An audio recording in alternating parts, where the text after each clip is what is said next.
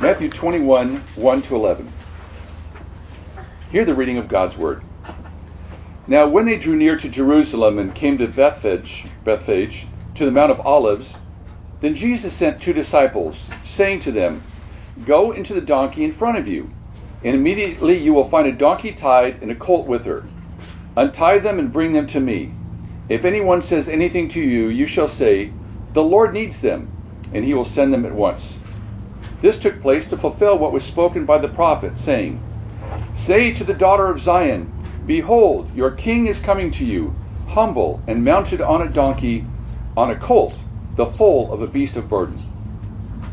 The disciples went and did as Jesus had directed them. They brought the donkey and the colt and put on them their cloaks, and he sat on them. Most of the crowd spread their cloaks in the road, and others cut branches from the trees and spread them on the road.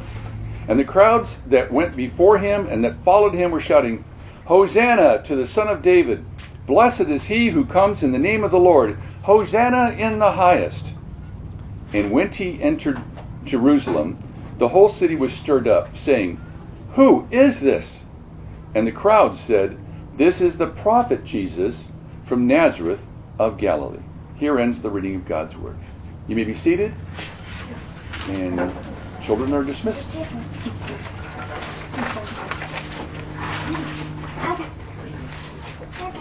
So we get from our reading of the passage today that the entrance to Jerusalem, of Jesus Jerusalem on the first day of the week, in which he was to be crucified, was in fulfillment of an Old Testament prophecy. it says the prophet, but it's actually the prophet Zechariah. And it's concerning the Messiah. That Israel, um, Israel's final king, who would bring peace to the nations,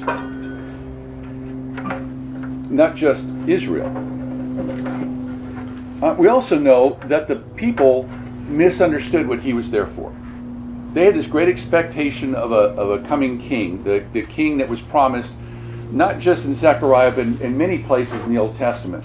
A king that would save them from their political enemies, their military overlords. That he would finally restore Israel to the rightful nation that they once were, that their, their land would, would extend to everywhere that Abraham had had been promised by God.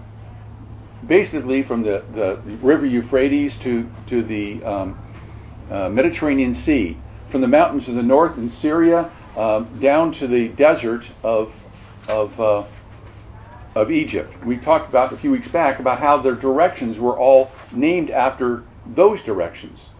Uh, uh, the primary direction was the, the rising of the sun. Uh, the, the, the secondary direction was was south, but it was called the Negev. It was the, the where the desert was. Uh, behind them to the west was the, the, the, word for sea, Yam, was their, their word for west. And the north was the, the, the you know, Zaphon, the place of, of the, the theoretical place of the gods, Mount Zaphon.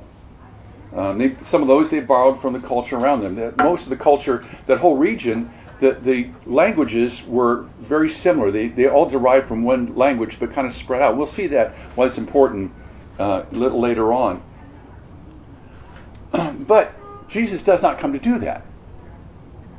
Interestingly, the people kind of hedge their bets when, when they see him coming on a donkey, because there was that prophecy would come on a donkey, but for the most part, the, the images of this conquering king was that of some riding on a horse. Zechariah himself in Zechariah 1 talks about the angel of the Lord coming on a horse, a red horse, and other riders with him. We see that image uh, brought forward uh, into Revelation where Jesus comes on a white horse and his, his armies with him. There was this expectation that he would come as a conquering hero with not, not just his disciples kind of before him and after him, and the, the pilgrims kind of gathered around and singing, but he would come as a Roman conqueror uh, a general coming in with battle dress and his horse dressed as as uh, for battle, and behind him were his armies, and behind them were, were the captives that they, they brought, or be, or even before them with all the captives of all the nations.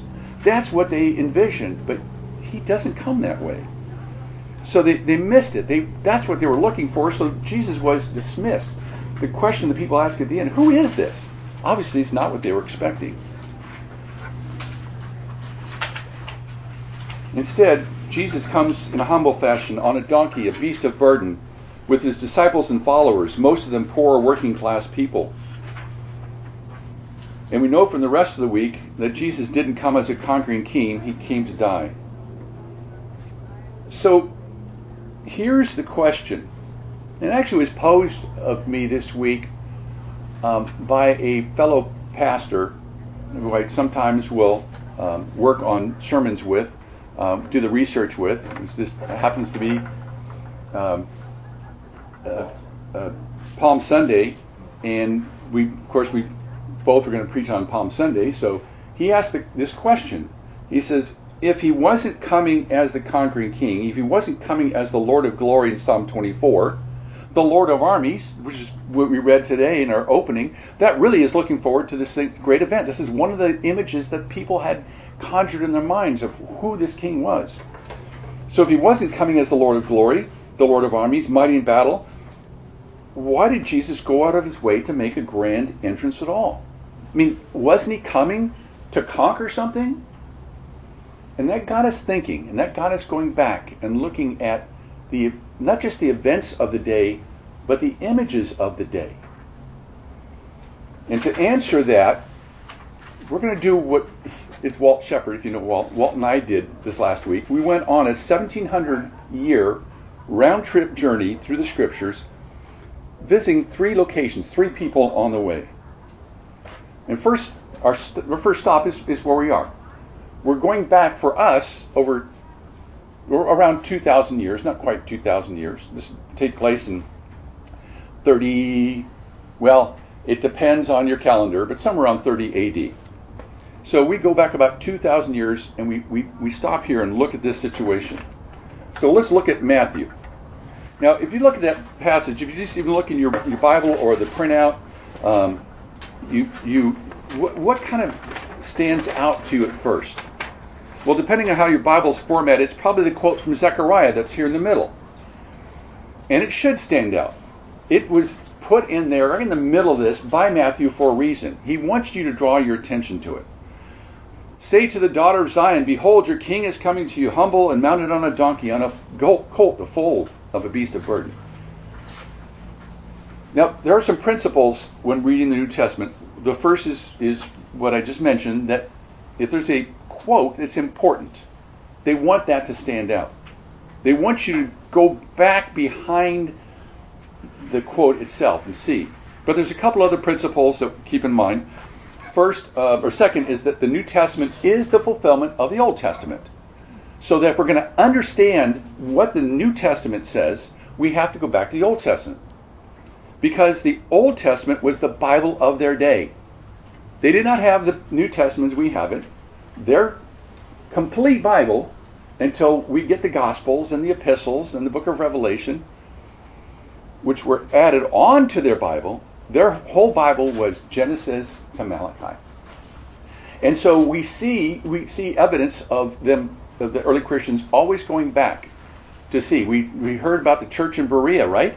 Paul talks about the, the Bereans who searched the scriptures diligently to see if he, what he said was true the writers wanted us to go back to the scriptures to see if what they said was true because they knew that what they said was fulfilling the Old Testament. But not just the Old Testament in general, but specifically about Jesus.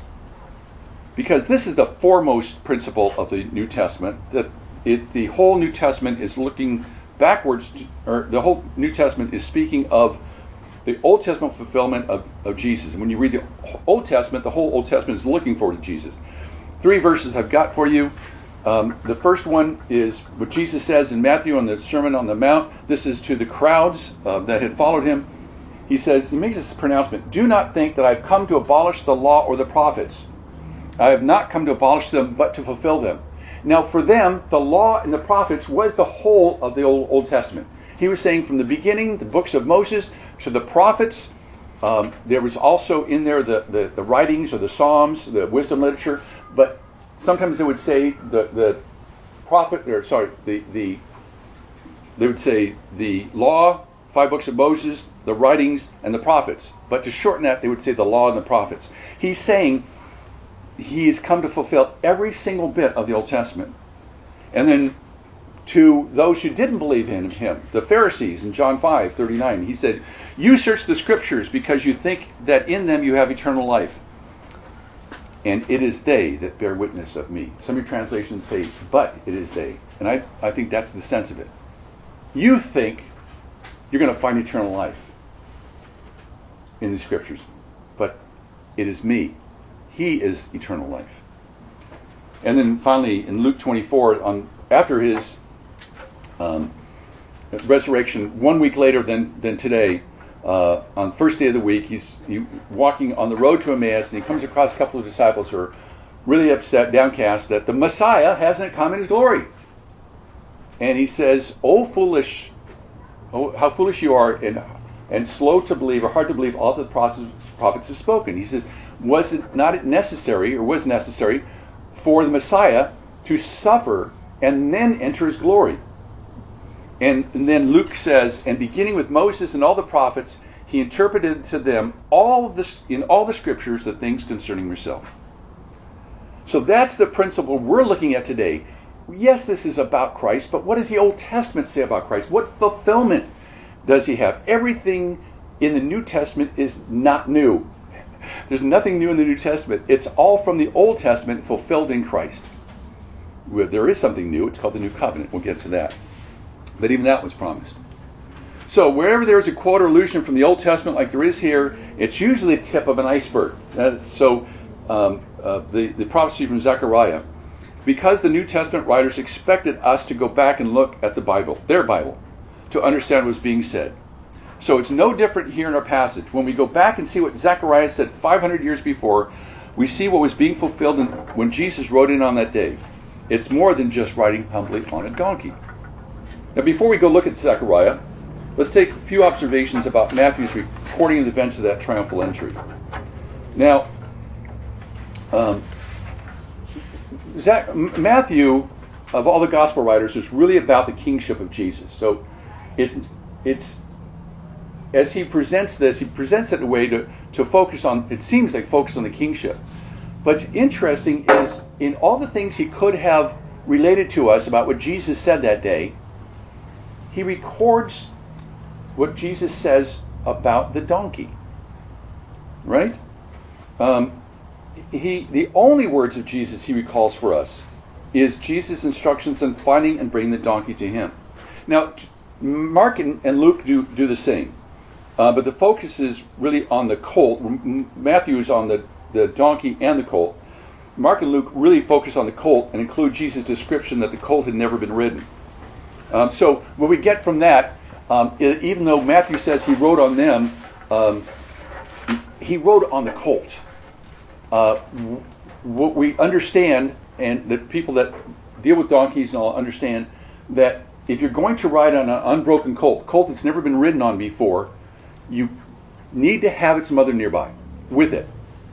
Uh, what I heard was that a colt is very unruly, especially this is a male a male basically a teenage mule, right? Think of a male teenager. How ruly is that? But if, or not very ruly. But if a mo- mother's there, the donkey, the, the colt, is is calm, and they said it'll even let you do things to it that that had never been done to it. And so what we get from here is this the sense of Matthew is, and he's the he's a Hebrew. The other writers weren't weren't Hebrew. He understood the culture that the the, the donkey the mother was brought along so that when Jesus rode on the, the colt, he was peaceful. All right, so that's one thing. So the, the focus is really that it's a, full, a colt, the foal of a donkey. And there's another observation about this donkey. Seven of the 11 verses about, uh, of, of this passage are about Jesus' instruction to go and find the donkey. The fulfillment of the prophecy of Zechariah, the disciples getting the donkey, and Jesus riding on it. Then you got a few short, four short verses about the entry. So just by the weight of all this, we see that there's a real emphasis on the donkey. And you say, are we going a little overboard? I, I, I thought so too. But let's go back and see and trace this, the, these themes of the king on the donkey. Let's go back to Zechariah. Now, Zechariah 9, 9 to 11, I have printed in your, uh, your verses, is a, a prophecy of Zechariah about the coming king that was partially included in in um, Matthew. And remember that it's usually the tip of an iceberg. That the writers of the New Testament want you to go back and look at the context to see what else is there. But in, Zechariah nine, just before we read what we're going to read here, we find God's promise of deliverance from their enemies. So now it goes on. It says, Rejoice greatly, O daughter of Zion. Shout aloud, O daughter of Jerusalem. Behold, your king is coming to you. Righteous and having salvation is he. Humble and mounted on a donkey, on a colt, the foal of a donkey. So that terminology is the donkey is is being described. It's a colt, the foal of a donkey. I will cut off the chariot from Ephraim, and the war horse from Jerusalem, and the battle bow shall be cut off, and he shall speak peace to the nations. His rule shall be from sea to sea, and from the river to the ends of the earth. As for you also, because of the blood of my covenant with you, I will set your prisoners free from the waterless pit. So the people of Jesus' time were right, at least somewhat. When the Messiah rides into Jerusalem, the capital of Israel, he is coming to bring peace not just for peace for Israel, but for the nations as well. And this king will eventually rule the world. You see that the, the promise has been expanded. It's actually the promise to Abram that has been expanded. That he wouldn't just be this area of, of the Middle East that, that they would uh, be uh, living in, but he would rule from sea to sea, from as far as you could think to as far as you could think. The whole world would be his, all the nations. But there's that donkey again sandwiched in, in, in Zechariah 9 between these, these, these great declarations of, of the peace that God's going to bring, the first part of Zechariah 9, that he's going to cut off their enemies. They're, they're going to, there's going to be peace even if it means that the destruction of their enemies. But there's also note that there's going to be peace between the nations at the end here. And right in here we have the donkey. So what's important about the donkey? What is it just the fact that he's supposed to be humble? There's something significant culturally about that colt. It's not just to show the king's humility. It's not that he's riding a horse. By the way, he could have done that just by riding a mature donkey. That would have sent that message. But there's something about riding a humble, unbroken colt. There's a greater message than that. And looking at verse 11, there's a covenant mentioned here blood of my covenant with you. Now, at first, this appears to be the old covenant, the covenant God made with Israel through Moses, with all the sacrifices would cover sin. But if you understand the Old Testament, it's an allusion back to the covenant with Abraham, where God made his covenant, put Abraham to sleep, or actually had Abraham cut a bunch of animals and, and, and had them separate them. This is Genesis 15, I believe. He has them separate them, lay out the animals, kind of head to tail. Um, uh, Abraham brought some birds also, but they weren't cut. So he sacrifices animals, spreads them out, and they're going to go through a ceremony that was well known through that time. It was called cutting a covenant. It was, a, by the way, covenant is like a treaty with teeth. It's it's usually a peace treaty, and but it, it, it's not what kind of treaty we think of.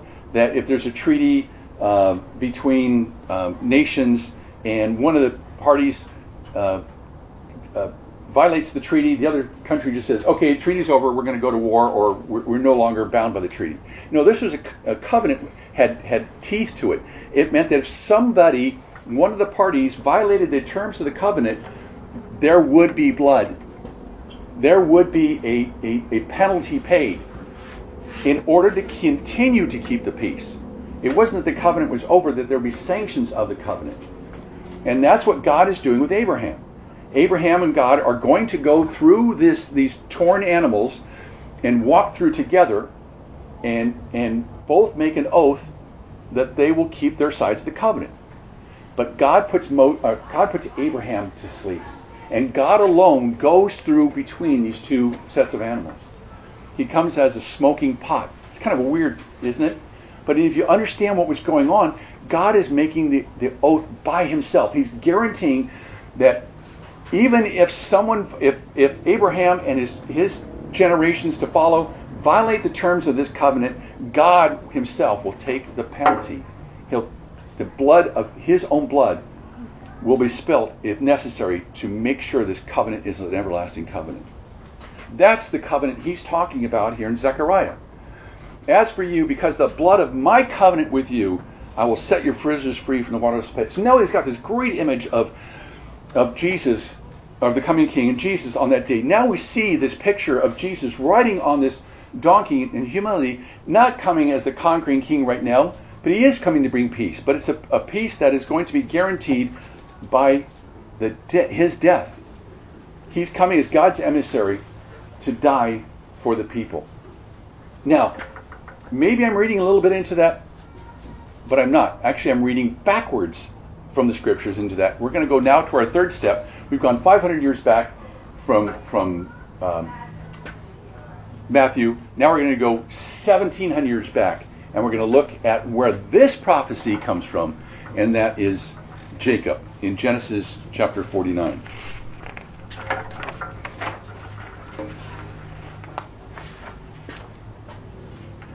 Now, Jacob, this is, this is the blessing of Jacob to his son Judah. Um, the blessing of, from Jacob, the father of the nation of Israel, um, to Judah, the father of the tribe of Judah, the tribe from which Jesus came. So Jacob is old, he's ready to die, and he's passing on God's blessings and promises to his sons. The blessings uh, to, that were given to Abraham by God, that were passed on to Isaac, and from Isaac passed on to his son Jacob, and then Jacob to his sons. We don't have time to look at all the sons of Jacob or go in depth uh, on this whole prophecy. We pick up where Jacob's son Judah receives the promise of the Messiah to come, the promised seed of Abraham, in whom all the nations of the earth shall be blessed. So Genesis 49, verse 8. Judah, your brother shall praise you, your hand shall be on the neck of your enemies. Your father's son shall bow down before you. Judah is a lion's cub. From the prey, my son, you have gone up. He stooped down, he crouched as a lion and a lioness. Who dares rouse him? The scepter shall not depart from Judah, nor the ruler's staff from between his feet, until tribute comes to him, and to him shall be the obedience of the peoples, binding his foal to the vine, and his donkey's colt to the choice vine. He has washed his garments in wine, and his vesture in the blood of grapes. His eyes are darker than wine, and his teeth whiter than milk. This great prophecy of the, the coming son of Judah, the offspring of Judah, um, here is where we get these great themes about, about Israel and about the coming Messiah. In verse 8, we see the preeminence of the tribe of Judah over all the other tribes. Verse, so, so Jerusalem, um, with the kings, the kingship um, is from Judah. Um, verse 9, we do see that. The Messiah gets the, oh, I'm sorry, verse 9, we see where the Messiah gets the name the, the, the Lion of Judah, because Judah was known as the, the Lion of Judah. In verse 10, there's the promise of kings to come from the line of Judah, from David to the Messiah. Verse 11, we get the vine. There's that vine, which becomes one of God's symbols for Israel. And in verse 12, we see that he will bring a great peace. Now it's signified by an overabundance of milk. His eyes, his eyes will be white as milk, and his his um, teeth will be, uh, or, or, his eyes are darker than wine, and his teeth whiter than milk. It's a, kind of strange to us, but would denote to them that there was a great abundance of, of wine and milk, but not just wine and milk, but crops and animals. And it denotes something even more important than that, that there would be peace in the land. Because the Israelites knew, the people of that area knew, you could not have abundance in the land without peace. Israelites' story over and over again is, is they break God's covenant, they break the, the covenant with Moses, God brings their enemies into the land, they overtake the land. The story of the, the judges is full of the, the their enemies riding in and, and destroying their crops or taking their crops and destroying the rest that's there, taking their animals. Um, you, you, think of, of uh, Gideon threshing, um, uh, uh, when the angel comes to him, he's threshing in, in a wine press. He's, he's down in a hollow, um, and so that he's hidden from the raiders. That he's, they've got just an, a, enough food to get by, and he's trying to protect that so they don't come and, and take it. So uh, to have abundance for them meant there's peace in the land. And that's what this great promise is there would be peace. Now, here's where it gets kind of strange from us. Oh, by the way, I'm sorry. In the middle of prof- this prophecy the, of the coming ruler, there's the donkey, the young donkey. And it literally is the foal, the son of a female donkey. So a, a, a, a young male donkey, the son of a female donkey. And this young donkey is closely associated with the vine. It, it, it's be tied up to the vine, and the vine rep- come, would come to represent the nation of Israel. And so the ruler there is associated with great suffering. His robes will be washed in the blood of grapes, and that's an image of, of blood that was going to be spilled. So he's going to go through a blood ordeal before he brings peace to the land. So we see this great picture of Jesus that fulfilled on the Passion Week, the week that we're celebrating now. There's one more thing that gets a little strange for us about this donkey, and to understand that we're, going to look at a contemporary um, event of, of Jacob and Judah and maybe Abraham. Around 1700 BC, uh, we learned from archaeological finds that the, the time, from the time and region where Abraham came from, where his extended family lived, and where Jacob lived for 20 years. Remember, Abraham comes from the land of Ur. He travels up to Haran. If you're, if you're looking at a map um, of the Middle East, you, you would look at the, the, the, two rivers of the Euphrates um, on your right, um, and you would look at um, uh, the Mediterranean Sea on your left, and this great land in between. And Abraham comes from the kind of the bottom of the Euphrates.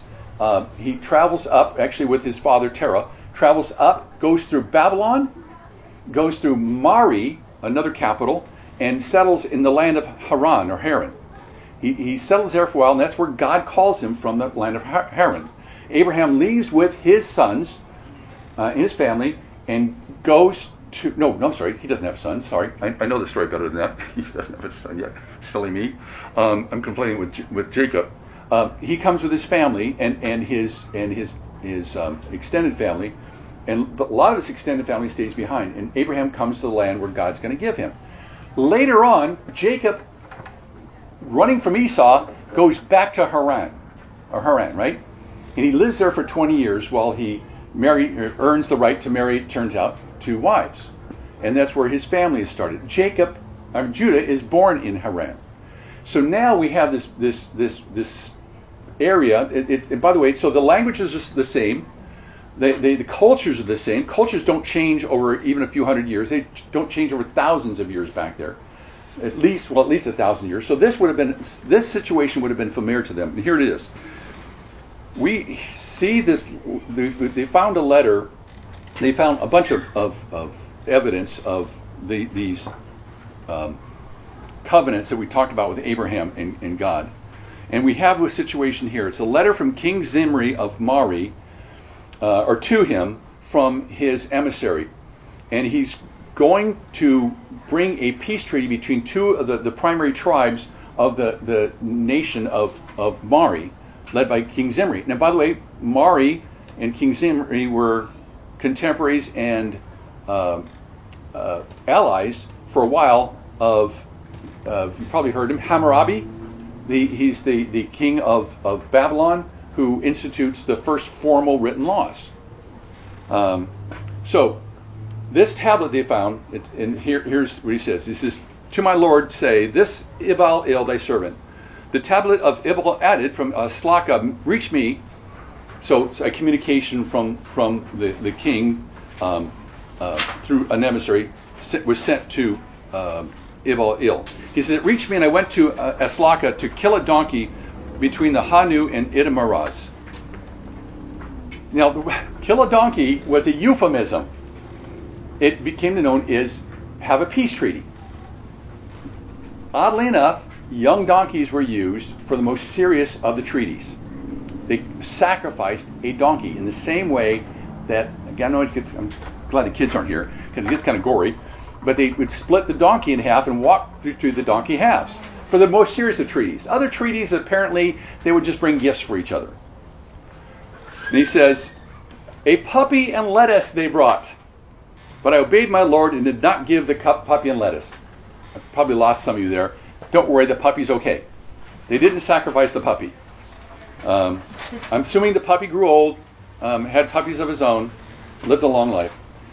Apparently, they brought these, and they were probably worth something the lettuce, the produce of the land, uh, and the puppy as a sign of, of, of young animals. For some reason, they brought these expecting to exchange them as gifts. And what does he say? I did not give the puppy and lettuce. I caused the young donkey, the son of a female donkey, to be slaughtered. I have established peace between the Hanu and Idamaraz. So the, this, this, this treaty was so important that it was going to be confirmed, it was going to be established, it was going to be guaranteed, even if it meant blood on the part of one or the other of the, of the parties. Now imagine just for a moment if instead of offering the donkey, the emissary of the king said, Let's not do the donkey. Instead, kill me. Use me as the sacrifice. I will guarantee, my blood will guarantee this covenant of peace. So that if one side violates this covenant, it doesn't matter, the penalty has already been paid. This will be overlooked and we'll have a covenant of peace. This is why this donkey is so important. Because it was a covenant of peace. It was a sign of a covenant of peace. And not just the, the, the donkey is important, the fact that the Messiah to come, the King to come, brings this donkey as a sign of a symbol of peace. But even here in Genesis, we see that there's something going to be different. That's not the donkey's blood that's in view, it's the king's blood that's in view. So when, now we now we complete the circle. Now we go back on this round trip. Now we, we, we go back and see the the how all this ties together.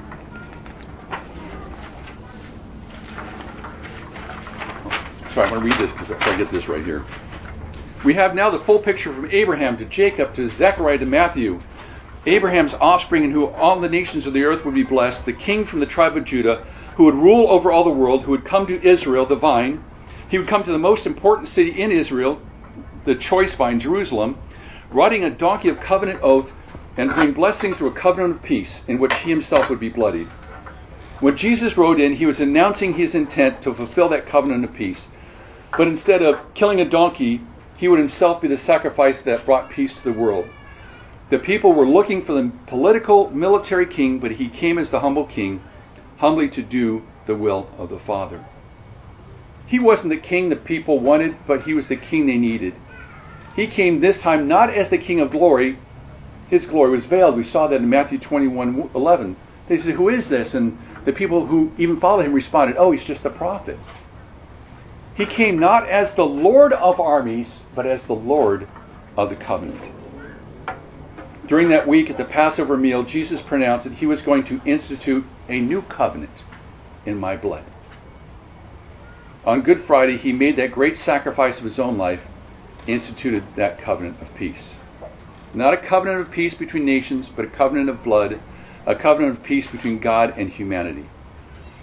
It was that sacrifice on the cross, that reconciliation, that peace, that would truly enable people to approach God and meet Him in His holy place. No, Jesus wasn't the king the people expected, but He was the king the people needed.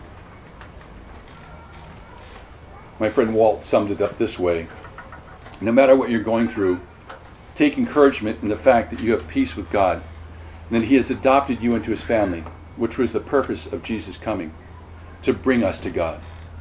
You can be assured that whatever you are going through is somehow all part of God's wonderful plan for us. And in closing, I will say, always be assured. He may not be the King of glory you expect, but He's always the covenant Lord you need. Let's pray. Lord Jesus, we thank you that you came on this humble colt and came humbly um, and, and gave us this great picture of, of what you would be doing and why you would be doing it. In fulfillment of the scriptures, yes, to prove that you are the promised Messiah, that every single detail of, of your coming was fulfilled in you, even down to the coming on a male colt, son of a female donkey, and even with a donkey. Um, and, but you came not just to fulfill those, but to bring a message of peace, to announce to the, to, to the world, to announce to your Father your intentions, to die for us, to create peace between you and humankind, mankind. That there would no long, we'd no longer be enemies, but, but at peace with you. And not just at peace, we would be adopted as your sons and daughters, the purpose that your son came for. And we thank you and give you praise that he has done this. And we look forward to revisiting the events of this week um, in our homes, in our churches, uh, and rejoining together next Sunday as we celebrate the rising of this, this great king who rested on that last Sabbath day, rested uh, in your rest, and was raised from the dead by you, by the power of your Spirit, uh, to bring life not just to Jesus, but to bring life to us as well. In Jesus' name we pray. Amen.